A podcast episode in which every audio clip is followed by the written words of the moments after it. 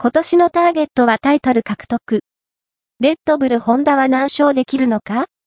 昨シーズンは3勝をマークし、ドライバーズチャンピオンシップとコンストラクターズチャンピオンシップでランキング3位となったレッドブルホンダ。今年はチーム、ドライバー、ともにチャンピオンを目標に掲げている。